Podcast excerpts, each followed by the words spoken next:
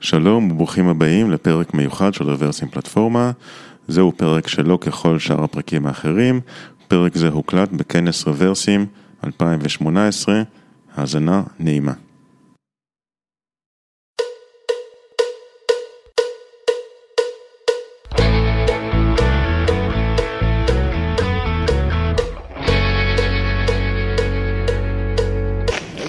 אז תודה רבה שבאתם. כן, כמו שאתם רואים, השם שלי אורי שמאי. ונתחיל ישר את, ה, את המצגת עם סיפור קטן מהחיים שלי. כשהכנתי את המצגת, אז השארתי פעם אחת ככה את המחשב פתוח, ואשתי ככה ישבה על המחשב ופתחה את המחשב וראתה את הסלייד הראשון, קראה את הטייטל וישר נקראה מצחוק. היא לא הבינה למה הנושא של הרצאה טכנית הוא כל כך אמוציונלי. מי שמגיע מחוץ לעולם שלנו, לא מבין את ההרגשה, את העוצמות של איך זה להשתמש בפרויקט קוד פתוח, שהושקע בו כל כך הרבה שנות אדם, שמביא לך כל כך הרבה ערך ב-day to day, אבל בצורה חופשית לחלוטין.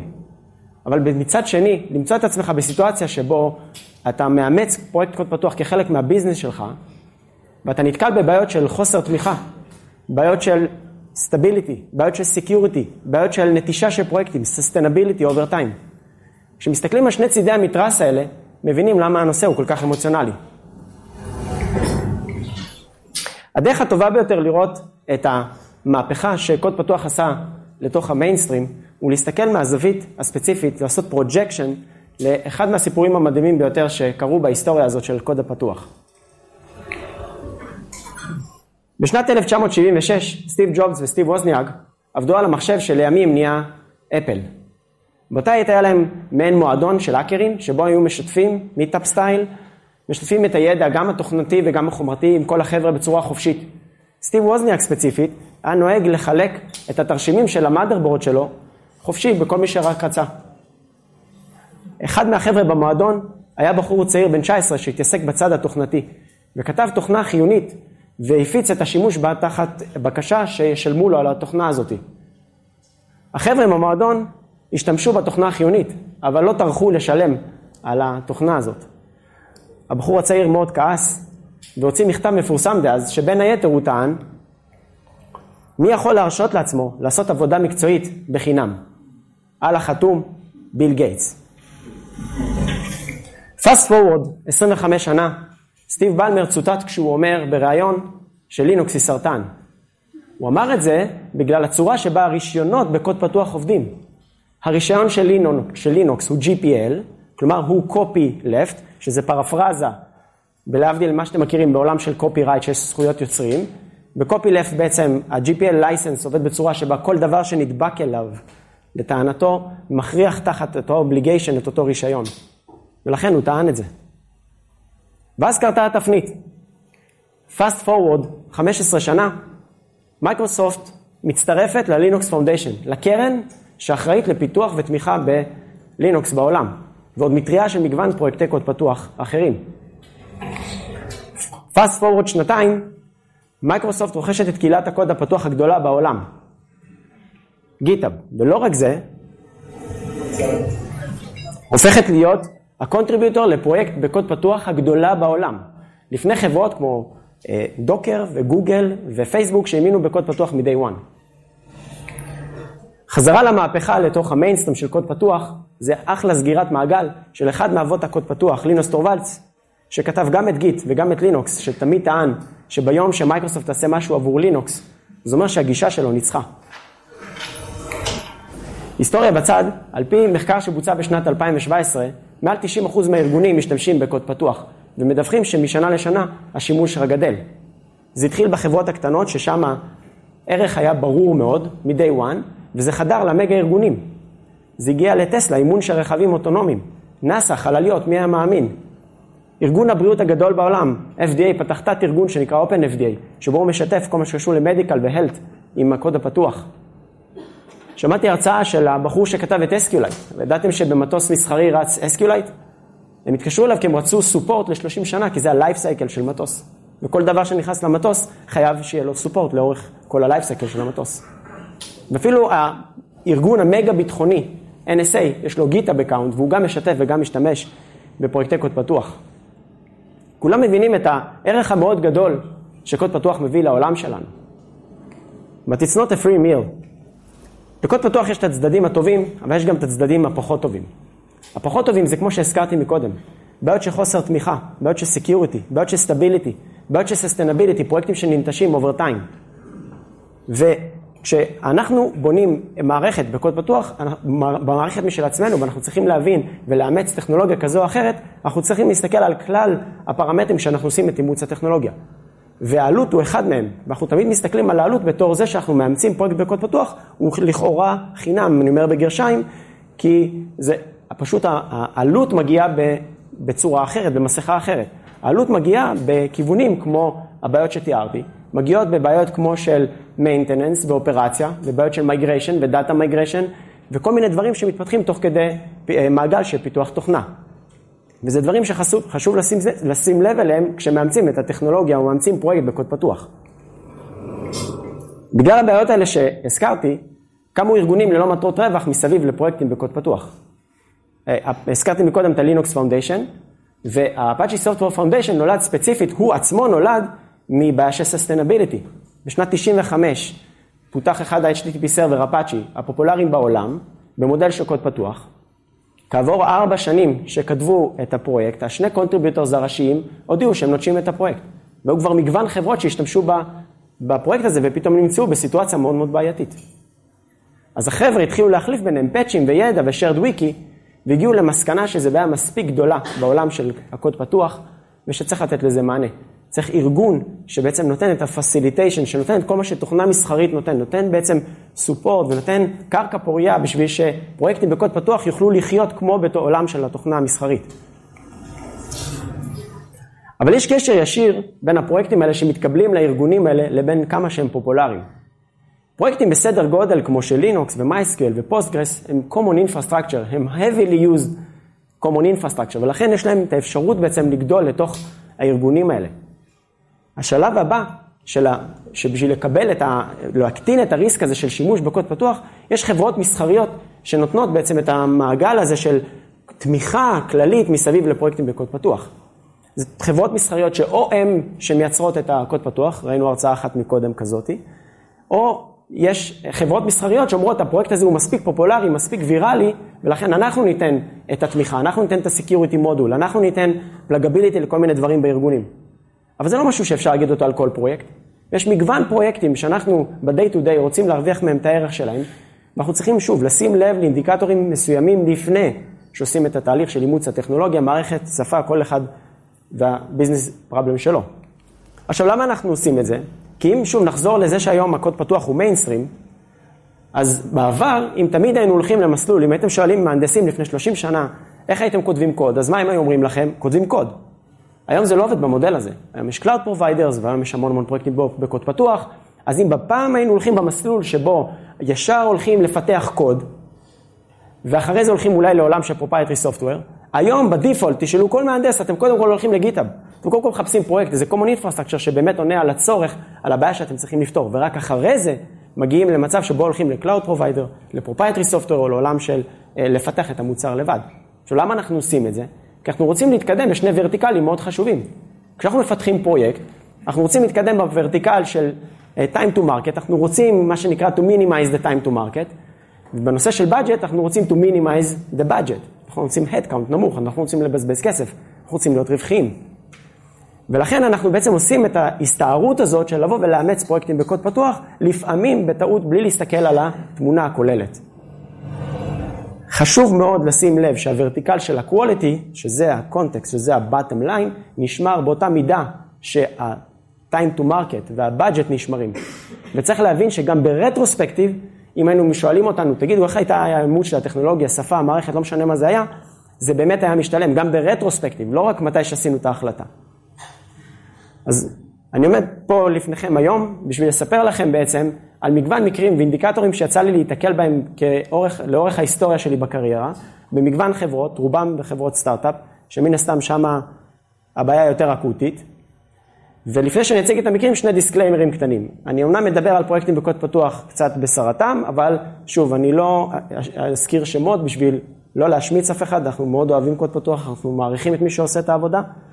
והדבר השני, זה שאתם תשימו לב שרוב הפרויקטים יש להם איזשהו SLA requirement, זאת אומרת מערכת שמן הסתם שהיא ב open source אבל היא לא ממש רלוונטית ל-SLA, מן הסתם זה שהיא תנשך אותנו זה פחות יחל. אז בואו נתחיל. נושא של רישיונות בקוד פתוח. זה אחד הנושאים שהכי לא שמים לב אליהם. יש misconception מאוד גדול שמקורו נמצא על ההבדל בין תוכנה חופשית לבין קוד פתוח. ה misconception הזה יושב במקורו בגלל שתוכנה חופשית, אחד האלמנטים שחובה בתוכנה חופשית זה שקוד יהיה פתוח. הפוך, זה לא נכון. אם הקוד פתוח זה לא אומר שהתוכנה חופשית. זה שהוא ב public domain ואתם יכולים להסתכל על ה source, זה לא אומר שמותר לכם להשתמש בו. ובבסיס של הדבר הזה נמצא הנושא של הרישיונות בקוד פתוח. עכשיו אתם אומרים, אנחנו מהנדסים, אנחנו אנשים טכניים, מה הקשר? מה לנו ולזה? זה משפטנים. נכון, אבל משפטנים יגיעו ב life cycle אחרי, וכדאי שלא בסיפורים בעייתיים. ולכן זה נושא שמאוד מאוד חשוב לשים דגש עליו. לדעתי זה אחד הנושאים שהכי לא מקבלים attention, ואם תשאלו אנשים שמגיעים מחברות גדולות, ה-first requirement ב-onboarding של מהנדס, זה להכיר את הנושא של הרישיונות. יש ממש workshop על הדבר הזה. אז זה משהו שאנחנו, כמי שלא מגיע מחברות גדולות, שוב, כל אחד נמצא בחברה שלו, חשוב מאוד בשנת 2018, שבה קוד פתוח משתלט על העולם, להכיר את הנושא של הרישיונות הזה לעומק. זה לא להכיר את המילים ברמה הכי פשוטה שיש, אבל זה כן להכיר בגדול מה זה אומר. מה לדוגמה ההבדל בין הקטגוריות של פרמיסיב לבין strong copyleft, כמו GPL. מילה אחת ככה, לפני שנמשיך הלאה, בלי לצלול יותר מדי לפרטים, פרמיסיב ככאלה, אתם מכירים אותם, זה מגוון הרישיונות בקוד פתוח שיש, זה כאלה כמו MIT ו-BSD ואפאצ'י, אלו רישיונות שהסבירות להיחשף ל-license violation שואף לאפס. שוב, זה ככאלה, הם מתירנים, זאת ההגדרה שלהם. לעומת זאת, בצד השני, יושב רישיונות כמו GPL, שהם רישיונות שהם מכריחים copyleft.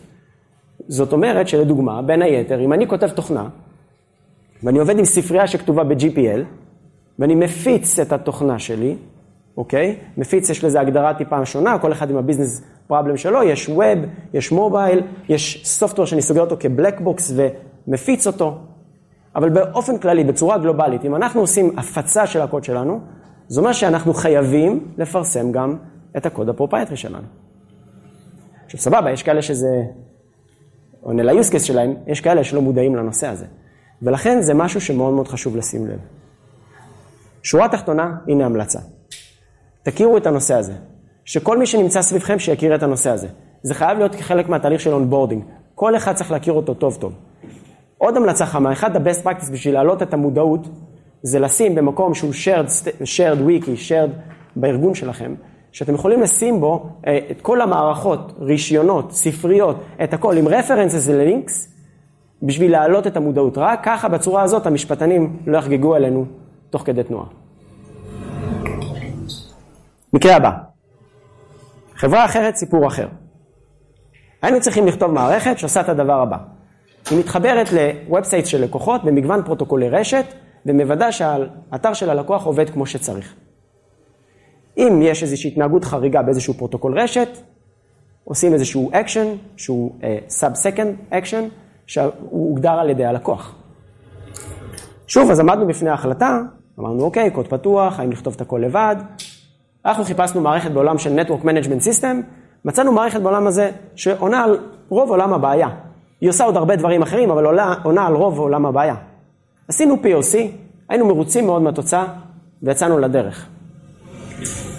עבדנו עם המערכת הזאת גם ב lab, גם ב staging, מספר חודשים, ניערנו אותה טוב, יחסית, לא מספיק, והגענו למסקנה שאנחנו מספיק מוכנים בשביל לעלות איתה לדרך, להמשיך איתה הלאה. שלב לפני שאנחנו עולים ל production, אנחנו טוענים לתוכה כל מיני קונפיגורציות רשת מאוד מאוד אה, מתקדמות, ומגלים התנהגות מאוד חריגה. ההתנהגות כזאת יצרה את הדבר הבא. זו מערכת שצריכה לעבוד ב sub second action, ופתאום הזמן תגובה שלה הפך להיות עשרות שניות, מה ששבר את כל הפתרון. אי אפשר להשתמש במערכת. פותחים מישהו לחבר'ה של הפרויקט. חבר'ה של הפרויקט מסתכלים על הקונפיגורציות רשת, על הצורה שבה אנחנו עובדים איתה, והם אומרים לנו, חבר'ה, זה אדג' קייס. הצורה שאתם עובדים במערכת זה לא הצורה שאמורים לעבוד עם המערכת. אומרים להם, זה Network Management System, כאילו, מה, מה העניין? זה, זה בדיוק מה שאתם עושים. אומרים, לא, הצורה שאתם עובדים בה, זה לא הצורה שאתם אמורים לעבוד עם המערכת. אמרנו, סבבה, זה קוד פתוח, נוריד את הקוד, נערוך אותו, נתקן אותו, אנחנו מהנדסים, נכון? אז זה בדיוק מה שעשינו, הורדנו אותו, קימפלנו אותו, התקנו אותו, ואז הבנו שאנחנו רחוקים שנה מלהבין בכלל איך לפתור את הבעיה הזאת. ב retrospective, גילינו שתי בעיות ראשיות. אחד, זה שההחלטה לקחת פרויקט בקוד פתוח, בלי להכיר אותו לעומק, ובלי לקחת אותו לאקסטרים, ובלי לבדוק בו כל מיני edge cases, ובלי לבדוק אותו אפילו בסביבות של production, עם כל מיני, שוב, כל אחד עם העולם שלו. יש אנשים שזה עולם של stage, יש עולם של data, יש עולם של יוזרים, כל אחד עם העולם הבעיה שלו. אבל לא לבדוק את המערכת באמת עם הווריאנטות השונות שיש לכם ב-use case, ולאמץ פרויקט בקוד פתוח בגלל שהוא חוסך לכם זמן, או בגלל שהוא חוסך לכם כסף, זו החלטה גרועה. עכשיו אתם אומרים, למה זה קשור בעולם בכלל, זה בעיה אינג'ינירית קלאסית, למה זה קשור לעולם של קוד פתוח? אז זה מאוד קשור לעולם של קוד פתוח. ואת התבנית הזאת ראיתי במגוון חברות. מה שקורה, ה onboarding שלנו כמהנדסים בקוד פתוח הוא אפס. אין sales ואין הנהלה ואין management, נכון? אין אף אחד שנמצא בסיפור. אנחנו באים, מסתכלים על הפאבליק דומיין, רואים דוקומנטציה, רואים Stack Overflow Tag, מסתכלים על הבילד, רואים Travis CI, אנחנו בשמיים. ואנחנו אומרים, מה אנחנו, אנחנו מסוגלים, אנחנו לכתוב את הקוד. אז זהו, שזה לא מדויק. ולכן הדרך הטובה ביותר להתמודד עם זה, זה באמת לבדוק שבאמת זה עונה ל-use case שלכם, כאילו הייתי אומר לכם שאתם הולכים לשלם על המוצר הזה כמו תוכנה מסחרית. הבעיה השנייה, זה המיסקונספשן לגבי זה שזה קוד פתוח, אז מה הבעיה? נערוך את הקוד. באמת? מישהו באמת ניסה לעשות את זה? וכן, באג בספרייה או בשפה או בטכנולוגיה שלכם, זה משהו שאפשר. אבל במערכת שיש לי distributed עם וורקרים ו master והמון המון דברים, זה, מי אמר שאתם מסוגלים להתמודד עם זה? ולכן, בשורה התחתונה הנה המלצה. בשביל להתמודד עם הבעיה הזאת שאני מתאר, הדרך הטובה ביותר היא לנער את המערכת טוב, טוב, טוב. לחשוב שהיא הולכת לפגוע לכם בכיס. ביום שתתחילו להתנהל כאילו פוגעת לכם בכיס, תאמינו לי, אתם תתחילו לחשוב אחרת. מקרה הבא, חברה אחרת, use case אחר. היינו צריכים לכתוב מערכת שהיא HTTP API Server uh, Gateway. מעין שרת שיושב במרכז, שמשרת את ה public internet, והוא ברידג' לתוך ה-Private DMZ של השירות שכתבנו. והיינו צריכים להוסיף לו business logic משל עצמנו. סבבה, אז יש, כן, יש אין ספור כאלה. בחרנו אחד שהוא בדיוק ב business problem שלנו, בעולם של ה-use case שלנו, עם השפה שלנו והטכנולוגיה שלנו. לקחנו אותו לדרך, הטמענו אותו, עשינו POC, היינו מרוצים, רצנו איתו, עלינו ל production, הכל טוב ויפה. בוקר בהיר אחד, אנחנו מקבלים מייל מאיזשהו ג'ון דו, שלמזלנו הוא מהגוד גייז, שמתאר איך הוא פנה ל-URL תמים בשרת שלנו וקיבל לא אחרת מאשר את ה-AWS root credential שלנו. בפרצוף כאילו. טוב, אז אנחנו מנסים, מנסים להבין איך קרתה התקלה הזאת, כאילו מה, מה קורה פה. ואז אנחנו מגלים ברטרוספקטיב איזשהו פיצ'ר, באג, תקראו לזה איך שאתם רוצים. בתשתית שרת הזאת שאנחנו משתמשים בה, שומעת את הדבר הבא. באופן כללי, איך ששרתים עובדים, יש להם public zone ויש להם private zone. כולם יודעים, NGINX, Tomcat, כל אחד שמכיר, יש את הדאפ דאפ דאפ אריה ויש את האקסטרה, כאילו, כל מה שמחוץ לזה. מה שמחוץ לזה מוגן ברמת הרשאת תיקיות. מה שבפנים, פתוח. אין מה להגן בכלל. והם החליטו להוסיף קונפיגורציה שה default שלה זה on, שמאפשר עם איזשהו request פרמטר לעשות explore על מבנה התיקיות. ואז אם יש לכם הרשאות על הקבצים והם סנסיטיב, אז אכלתם אותה. ברטרוספקטיב, גילינו שהמערכת לא מספיק Security Aware. עכשיו תקשיבו מה אני אומר. אני לא מדבר פה על Linux kernel flow. אני לא מדבר על Private Key Leakage. אני מדבר על מערכת שנכתבה עם חוסר Security ממדרגה ראשונה. ואנחנו היינו מספיק חמורים לשים אותה באזור שהוא פאבליק. וזה דברים שקורים, והם קורים כל הזמן. עכשיו אתם אומרים, למה זה קשור גם זה לקוד פתוח? זה כן קשור לקוד פתוח. למה? כי פרויקט שהוא סופר פופולרי, סופר ויראלי, ויש בו הרבה חברות שמשתמשות בו בעולם הקוד פתוח, מקבל attention מהרבה אייבולס. וככאלה, first, first class citizen, כחלק מהמערכת, צריך להיות security. לא, לא נוגעים בזה. אתם מרגישים חופשי ללכת לגיטאב, כמוני כמוכם, ולהוריד איזשהו פרויקט, להגיד, מה, זה אחלה, אני אטמיע אותו, הנה, הוא עושה, הוא עושה את העבודה. צריך להבין טוב טוב את הנושא של ה-security. זה משהו שחשוב מאוד לשים לב אליו כשבאים ועושים הטמעה של המערכת. ולכן שורה תחתונה הנה המלצה. החלטתם לקחת מערכת בקוד פתוח, שאתם לא מודעים לרמת ה-security שלה, אז קודם כל תכירו את רמת ה-security שלה טוב, כי אתם רואים אפשר להיחשף לבעיות מאוד קשות. הבעיה הבאה, זה אם שמתם אותה ב-private DMZ, כנראה שבפנים ארגונית קטסטרופה לא תקרה. אני מקווה. אבל שוב, אם שמתם אותו ב-public, אני מאוד אוהב את הגישה של העולם הפיננסי בתחום הזה. עבדתי לה בעבר בחברה פיננסית שאומרת שכל public end חייב לעבור penetration test. למה? ככה. regulation. עכשיו תחשבו, זה נשמע לכם מה, אני רק מוכר תמונות של חתולים, כאילו מה, מה, לא, אני לעשות penetration test. אומר, סבבה, כל אחד שיעשה את הניהול סיכונים שלו. אם אתם שמים שם sensitive data ויש לכם שם public, open source, שאתם לא בטוחים לגבי רמת ה-security שלו, זה לא כזה רדיקלי ללכת ולעשות penetration test, כי הנזק שאפשר לעשות עם root credential ב-AWS הוא גרעינים לעומת מה שאפשר לעשות אם הוא היה בוחר אחרת. נושא הבא, היינו צריכים לכתוב מערכת שבגדול מה שהיא עושה משנעת מידע ממקום למקום. Data sourcing in, Data sourcing out, Processing, כותבים את זה לאנשהו. היינו סטארט-אפ קטן, התגלגלנו הלאה, אמרנו, מה הבעיה, נעשה ערימה של סקריפטים, הערימת סקריפטים הזאת גדלה, גדלה, גדלה, ה-requirements גדלו, הערימת סקריפטים הזאת גדלה, גדלה, גדלה, ואז התחילו להגיע אזורים קריטיים, ואמרנו, בסדר, נמשיך עם ערימת סקריפטים, ואז באיזשהו שלב אמרנו, די, יותר מדי מורכב, אנחנו חייבים ללכת לכתוב מערכת רובסטית. ושוב עמדנו בצומת החלטה. נלך לעולם של קוד פתוח, או לכתוב אחד לבד. זה common infrastructure, למה לכתוב לבד? הולכים, מחפשים, מחפשים ב-GitHub, מוצאים פרויקט שאחת ענקיות התוכנה בעולם כתבו. עושים POC למוצר, מרוצים מאוד, יוצאים לדרך. בוקר בהיר אחד, זה מערכת שיש בה workerים ו-master, ויש בה clusterים.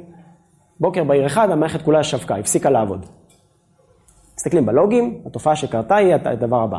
כל job החליט לרוץ מאות ואף אלפי פעמים, וכתוצאה מ-overload המערכת שבקה ונפלה. אמרנו, בסדר, מה, הבאג קורה, כן, נעשה restart לכל ה-cluster וממשיכים הלאה. פעם שנייה עשינו retrospective, היינו גאונים, רשמנו בוויקי לחבר'ה של ה-DevOps, חבר'ה, אתם רואים את הבעיה הזאת והזאת בלוגים, תעשו restart ל-cluster. נכון? זה מה שאנחנו עושים, אני מנסה להבין את הבעיה. זו מערכת מורכבת להחריד. אז עושים restart ל-cluster וממשיכים הלאה. פעם שלישית שזה קרה, אז זה לקח כל כך הרבה זמן להבין את הבעיה, שכבר נגרם נזק ל-business. ב-retrospective, הבנו שיש באג במערכת, איזושהי צורה שבה אנחנו עובדים בה. עכשיו, זה באג שהוא showstopper במערכת, זה לא איזה משהו שאנחנו המצאנו אותו בצורה שאנחנו עובדים בה. אבל זה מה שקרה. פתחנו issue לחבר'ה של הפרויקט, הם לא הגיבו. עבר שבועות, עבר חודשים, לא הגיבו. מדי פעם שלחנו ping, לא הגיבו. ועל הדרך הצטרפו עוד כל מיני באגים.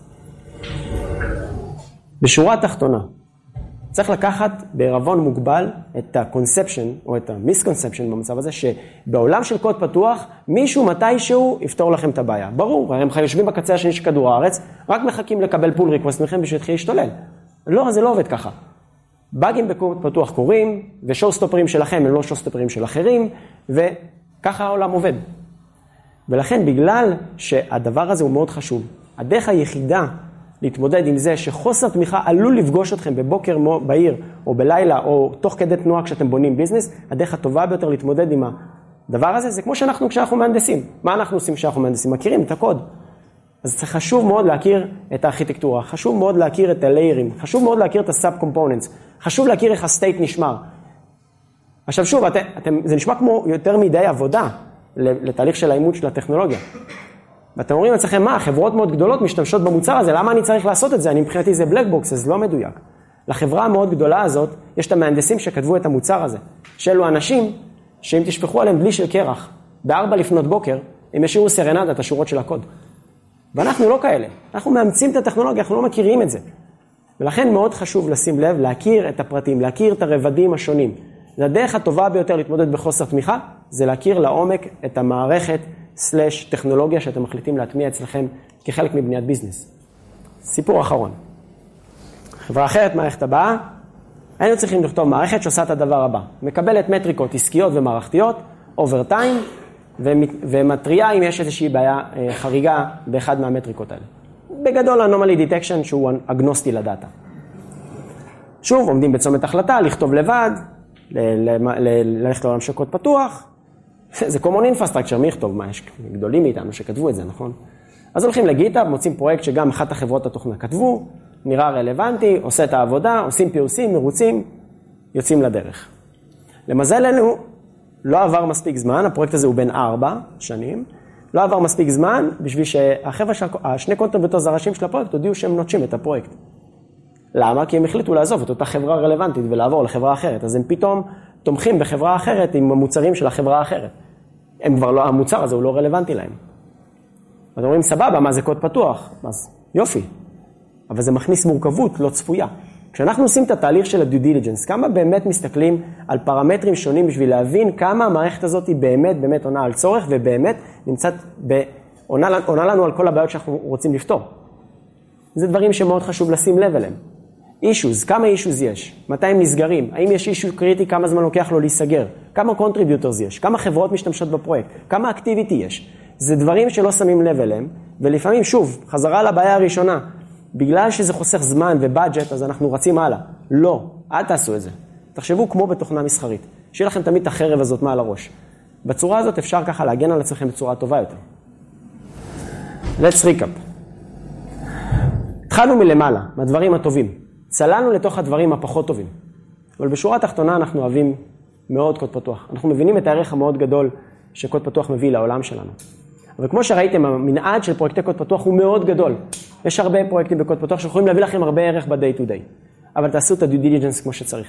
תכירו את נושא הרישיונות בקוד פתוח לעומק. זה דברים שחברות נפלו עליהם. תכירו לעומק באמת, באמת, אם זה באמת עונה על הצורך שלכם, לא בגלל שזה זול או חוסך לכם זמן, אלא באמת כי הוא עונה על ה-use case הזה. כי אני בטוח שאם הייתי אומר לכם שהמוצר הזה עולה 100 אלף דולר בשנה, אתם הייתם בודקים את זה כמו שצריך. אבל בקוד פתוח יותר קל לעשות את ה-adoption, את ה-onboarding. תכירו לעומק את הנושא של security. זה לא אומר לזרוק את המערכת הזאת ולהגיד, אחלה, היא פותרת לי בעיה, אני רץ קדימה. security, security, security. זה יכול לשים את ה-business שלכם ב-risk מאוד גבוה. כמה אני באמת מסוגל להבין את המערכת? כמה אני באמת מסוגל לתמוך בה? כמה אני מבין את הליירים השונים שלה? כמה אני אהיה מסוגל לזה שאפילו לתחזק אותה? הכי רחוק שיש. לא ברמת לשנות לייבל במסך, אלא ממש לתחזק אותה. זה דברים שמאוד חשוב לשים לב אליהם. התחלנו מזה שיש פרויקטים בקוד פתוח ששייכים לארגונים, ושיש פרויקטים בקוד פתוח ששייכים לחברות מסחריות. ובשביל לתת מענה לשאר הפרויקטים בקוד פתוח שלא נמצאים לא פה ולא פה, התחילה בשנים האחרונות כלכלה חדשה מסביב לפרויקטים בקוד פתוח. הראשון ביניהם זה כמו license zero שמאפשר בעצם גמישות יותר גבוהה של נושא הרישיונות. בעצם איך אני יכול לעבוד במודל שבו אם אני non-profit, אני יכול לעבוד במוצר בצורה שהיא non-profit and yet לקבל את כל ה-support. ואיך אני הופך את זה למודל proprietary ומשלם על הרישיון, זה איזושהי רמה של גמישות על רישיונות בקוד פתוח בצורה שהיא שונה מאיך שרישיונות בקוד פתוח רגילים עובדים. נעזוב רגע את האידיאולוגיה בצד, אם זה נכון או לא נכון, זה פרויקט מאוד מעניין שעוזר ל-sustainability של פרויקטים בקוד פתוח, בשביל לקבל את הדלק הזה כמו שחברות מסחריות עובדות. ו-Tidelift ו-Open Collective הם מתמקדים בנושא של rewards. אני זוכר שבעבר, כשהיה כל מיני initiative פה בישראל, לנסות לחבר בין coders לבין פרויקטים בקוד פתוח, לבין אנשים שצריכים את הפרויקטים בקוד פתוח. אז הפרויקטים האלה הם גלובליים, בינלאומיים, שאם אתם צריכים מהחברות שלכם, אתם מחפשים סופורט, אתם מחפשים מישהו שיפתור לכם בעיה, וזה לא לינוקס ולא מייסקל ולא פוסטגר, זה פרויקטים בסדרי גודל מאוד, אה, שוב, כאילו נקרא לזה בינוניים, לא עצומים, ואתם צריכים מישהו שיעזור לכם ושיפתור לכם באגים, או שייתן לכם סופורט ותמיכה, זה הדרך לעשות ריוורד ולהבטיח בסופו של דבר sustainability של פרויקטים בקוד פתוח over time. תודה רבה שהקשבתם.